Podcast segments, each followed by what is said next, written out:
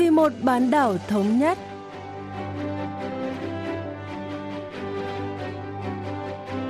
Thanh Hảo xin kính chào quý vị và các bạn.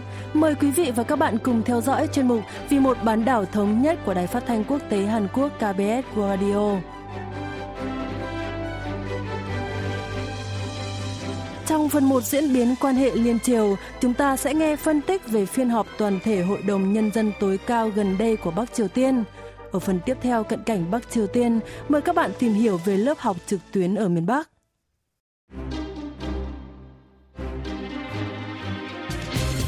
Bắc Triều Tiên mới triệu tập phiên họp toàn thể Hội đồng Nhân dân tối cao, tương đương Quốc hội Hàn Quốc. Theo hãng thông tấn Trung ương Triều Tiên KCNA, Hội đồng Nhân dân tối cao khóa 14 đã mở phiên họp thứ ba tại Đại lễ đường Mansute ở Bình Nhưỡng vào ngày 12 tháng 4 do Chủ tịch Quốc hội Choi Dong-hee chủ trì. Khoảng 680 đại biểu đã tham gia phiên họp, bất chấp dịch corona-19 đang lan rộng toàn cầu. Tuy nhiên, có thông tin là nhà lãnh đạo Kim Jong-un đã không tham dự. Phiên họp vốn dự kiến diễn ra vào ngày 10 tháng 4 nhưng đã bị hoãn lại mà không có lý do. Có nhiều diễn giải khác nhau về nguyên nhân trì hoãn của cuộc họp. Nhà bình luận chính trị Y Chung-hun phân tích.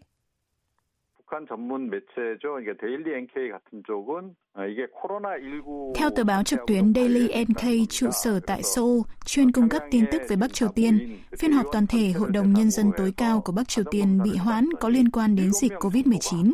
Được biết, tất cả các đại biểu tham dự cuộc họp tại Bình Nhưỡng đều phải xét nghiệm virus. Bảy người trong số đó được cho là có dấu hiệu sốt, khiến miền Bắc phải vội vàng hoãn cuộc họp. Trong khi đó, Bộ Thống nhất Hàn Quốc lại giải thích lịch trình được điều chỉnh do một số sự kiện chính trị chưa được xác định ở miền Bắc. Theo một diễn giải khác, thay đổi lịch trình lần này có thể liên quan đến một số điều chỉnh chính sách đối ngoại của Bắc Triều Tiên đã được thảo luận tại cuộc họp Bộ Chính trị của Đảng Lao động do Chủ tịch Kim Jong-un chủ trì. Theo đó, phiên họp Hội đồng Nhân dân tối cao đã bị hoãn lại vì Bình Nhưỡng muốn tổ chức sau cuộc họp của Bộ Chính trị. 대미 관계를 비롯해서 북한의 대외 정책 전반에 뭔가 변화가 이루어지는 거하고 좀 관련이 깊지 않겠냐 이런 분석도 좀 나오고 있습니다. Cuộc họp của Bộ Chính trị diễn ra ngày 11 tháng 4, sớm hơn Hội nghị Nhân dân tối cao một ngày, với ưu tiên thảo luận hàng đầu là công tác phòng chống dịch corona-19. Cuộc họp cũng đề cao vai trò lãnh đạo của Chủ tịch Kim Jong-un, đặc biệt trong bối cảnh dịch bệnh hiện nay, miền Bắc càng phải nỗ lực quản lý tình hình kinh tế. Ông Lee Jong-hun Lý giải.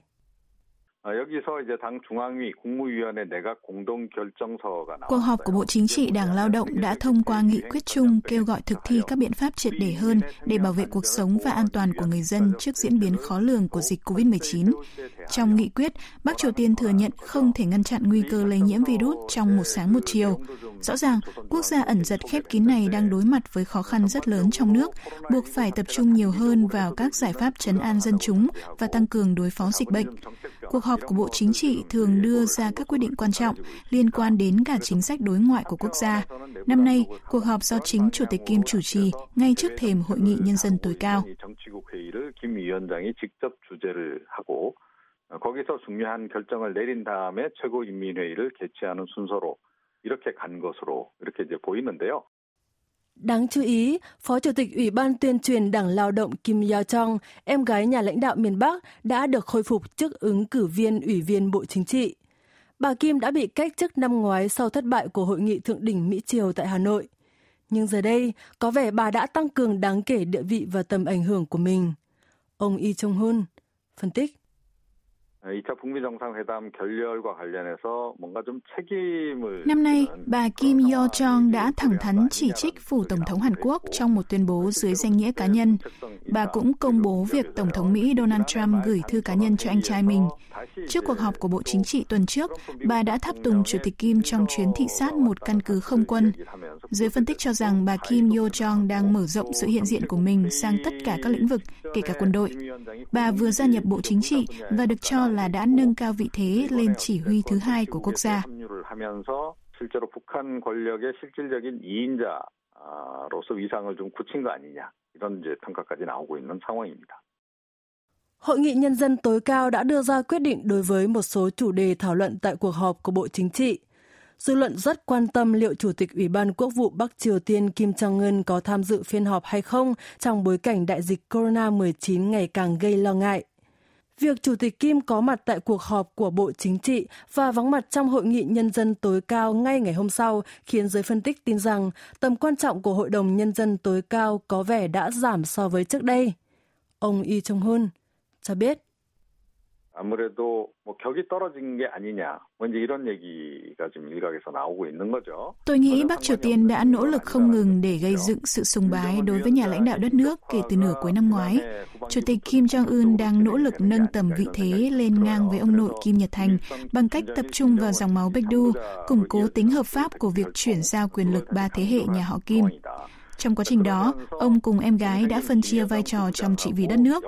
Quyền lực của Chủ tịch Kim đã được nâng lên mức tuyệt đối, em gái thì bắt đầu đảm nhiệm các vấn đề thực tiễn. Như vậy, hai anh em đang cùng nhau cai trị đất nước. Nhà lãnh đạo miền Bắc không tham gia hội nghị nhân dân tối cao trong bối cảnh này là dễ hiểu, bởi ông tin tưởng phiên họp sẽ diễn ra suôn sẻ mà không cần sự hiện diện của mình. 최고인민회의 정도는 자기가 직접 관할하지 않아도 불러간다. 라는 거죠. Như dự đoán từ sự vắng mặt của nhà lãnh đạo miền Bắc, cuộc họp Hội đồng Nhân dân tối cao đã không đưa ra bất kỳ quyết định mang tính thay đổi chính sách nào và cũng không công bố thông điệp đáng chú ý nào ra thế giới. Nhưng điều đáng chú ý là hội nghị đã phê chuẩn tăng 7,4% chi tiêu cho y tế công cộng trong năm nay.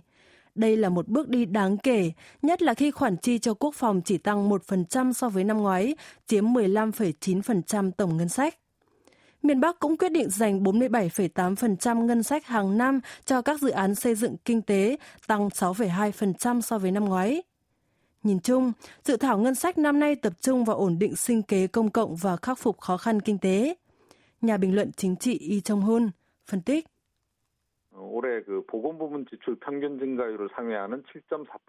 Dự thảo ngân sách hướng tới chi tiêu nhiều hơn cho chăm sóc sức khỏe, miền Bắc có kế hoạch xây lại hoặc hiện đại hóa các nhà máy sản xuất dược phẩm và thiết bị y tế.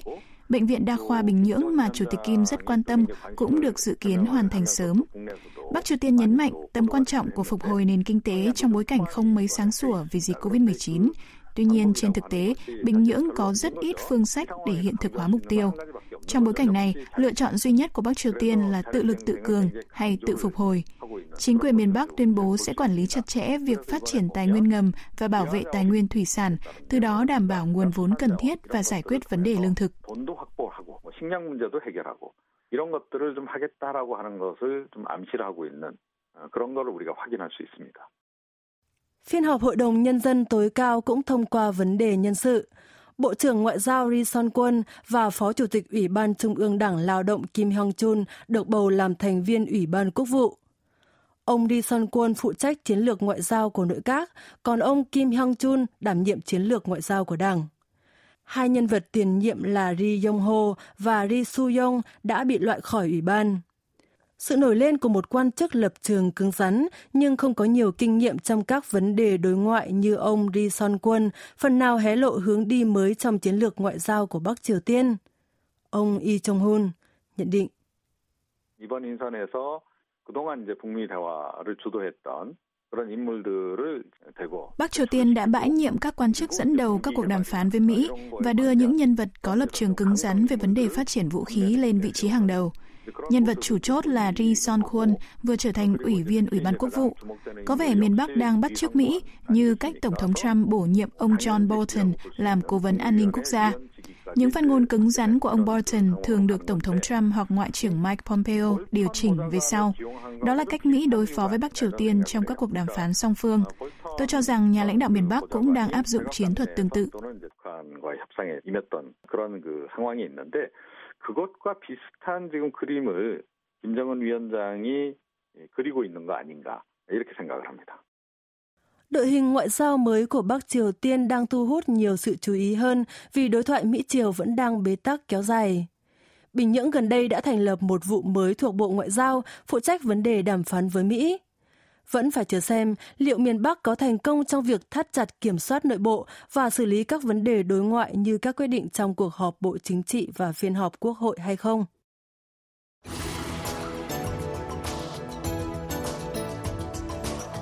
Năm học mới đã bắt đầu tại Hàn Quốc với các lớp học trực tuyến trong bối cảnh dịch Corona-19 bùng phát toàn cầu.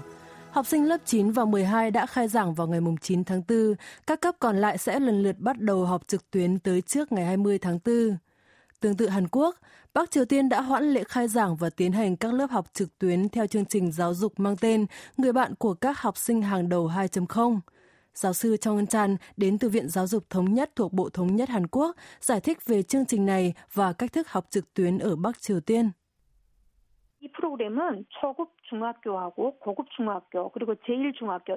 Chương trình học qua máy tính này giúp học sinh các trường trung học cơ sở, trung học phổ thông và trung học cơ sở năng khiếu ôn bài và tự đánh giá khả năng qua các bài tập thực hành. Giáo viên có thể sử dụng chương trình này để giúp học sinh học tập. Nhiều học sinh có nguyện vọng vào đại học cũng lựa chọn các khóa học trực tuyến. Chương trình được thiết kế theo hệ thống giáo dục 12 năm của quốc gia, gồm nhiều môn học khác nhau như ngôn ngữ, lịch sử, địa lý tự nhiên, toán, tiếng Anh, vật lý, hóa học và sinh học. Một tờ báo tuyên truyền của Bắc Triều Tiên đã đánh giá chương trình này rất hiệu quả vì học sinh các cấp lớp khác nhau có thể lựa chọn các môn học khác nhau. Tuy nhiên, không chắc học sinh có thể tận dụng chương trình hiệu quả đến đâu và rất có thể những rêu rao của truyền thông miền Bắc hoàn toàn chênh lệch với hiện thực. 현장에서의 효율성 부분에서는 괴리가 있을 수 있다는 점을 좀 중점을 두고 살펴봐야 될 것 같습니다.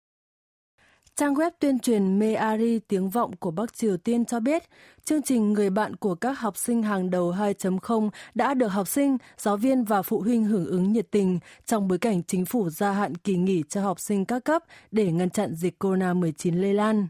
Học trực tuyến đòi hỏi các thiết bị truy cập mạng Internet.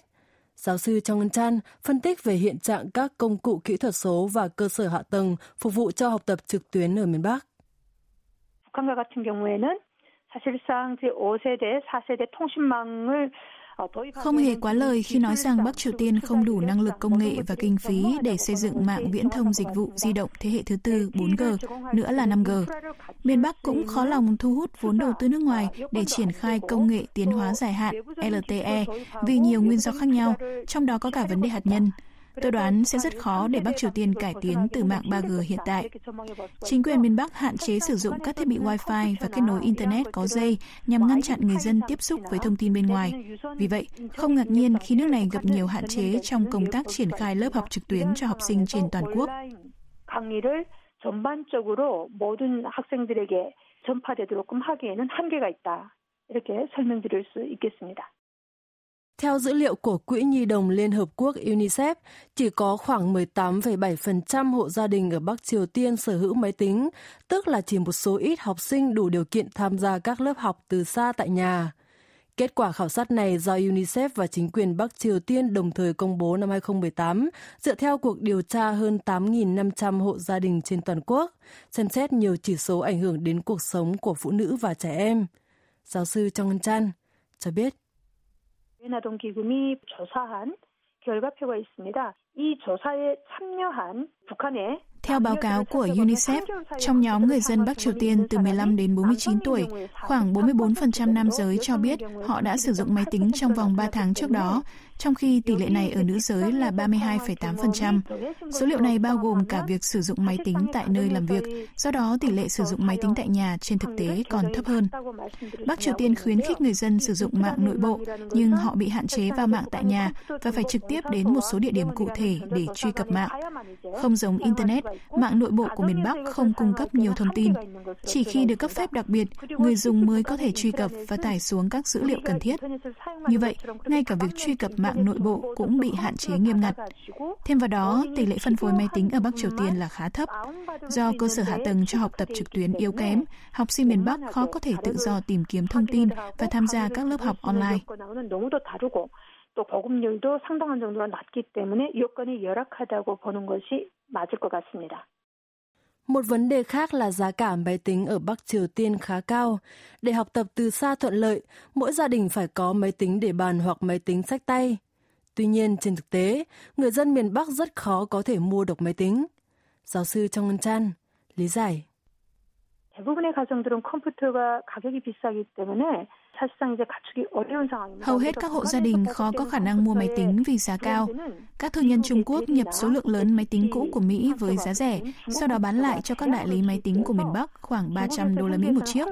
Máy tính do Hàn Quốc hoặc Nhật Bản sản xuất hiếm khi xuất hiện ở Bắc Triều Tiên vì chính quyền nước này cấm nhập khẩu các mặt hàng này. Tất nhiên, các đại lý máy tính ở Bắc Triều Tiên sẽ bán ra với giá cao hơn, tầm 400 hoặc 500 đô la Mỹ, xét mức lương trung bình của một công nhân miền Bắc là 3.000 won Bắc Triều Tiên và tỷ giá 8.000 won đổi một đô la Mỹ ở thị trường chợ đen, người dân Bắc Triều Tiên phải tiết kiệm tiền rất lâu mới có thể mua được một chiếc máy tính. 상당한 정도로 시간을 돈을 저축해야 되고요. 따라서 이제 일반 근로자들은 컴퓨터를 사실은 이제 구입하기가 어렵다 이렇게 보시면 되겠습니다. Ngoài ra, có sự chênh lệch lớn giữa thành thị trung tâm và khu vực địa phương trong việc sử dụng thông tin và thiết bị kỹ thuật số. Do đó, chương trình học trực tuyến có thể tạo ra khoảng cách giáo dục giữa các vùng miền. Nhận thức rõ vấn đề này, chính quyền miền Bắc đang tìm cách thu hẹp khoảng cách kỹ thuật số và giải quyết tranh lệch vùng miền trong công tác chuẩn bị cho học tập trực tuyến. Chẳng hạn, miền Bắc đã thiết kế các chương trình giáo dục đặc biệt như hệ thống thi viết mang tên Kiến thức, Đạo đức và Cơ thể và chương trình học tiếng Anh cầu vồng. Giáo sư Trong Ân Chan phân tích. 북한의 노동당 기관지인 노동신문이 4월 1일자 그 사설에서 보도한 내용을 보게 되면 Trong một bài xã luận đăng ngày 1 tháng 4, báo Lao động, tờ báo chính thức của Đảng Lao động Bắc Triều Tiên, chỉ ra rằng khoảng cách giáo dục giữa các khu vực thành thị và nông thôn không thể được thu hẹp, trừ khi các giáo viên địa phương chấp nhận và áp dụng chương trình mới một cách phù hợp. Bài báo cho biết chính phủ miền Bắc đã cung cấp các chương trình dạy học, trong đó có chương trình học tiếng Anh cầu vồng và nhấn mạnh tầm quan trọng của các chương trình này, song các địa phương lại chưa sẵn sàng áp dụng. Các chương trình này cho phép các cơ sở giáo dục cấp trung ương và địa phương chia sẻ dữ liệu nhanh chóng. Tuy vậy, kể cả áp dụng các chương trình hữu ích cũng rất khó thu được hiệu quả mong muốn nếu các khu vực không được trang bị cơ sở hạ tầng cần thiết. 그럼에도 불구하고 갱신 속도를 빠르게 빠르게 최적화시키지 않으면 사실은 제한점이 있다. 이렇게 말씀드릴 수가 있겠습니다. Ở Bắc Triều Tiên, tỷ lệ sử dụng máy tính chưa đến 20% và chất lượng dịch vụ Internet vẫn còn thấp. Truyền thông quốc gia rất tích cực khuyến khích học sinh tự học trực tuyến.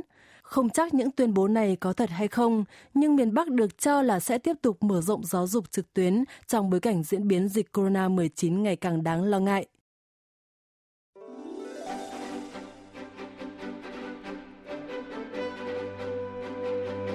Quý vị và các bạn vừa lắng nghe chuyên mục Vì một bán đảo thống nhất của Đài Phát thanh Quốc tế Hàn Quốc KBS World Radio. Cảm ơn quý vị và các bạn đã quan tâm theo dõi. Xin kính chào tạm biệt và hẹn gặp lại trong chuyên mục tuần sau.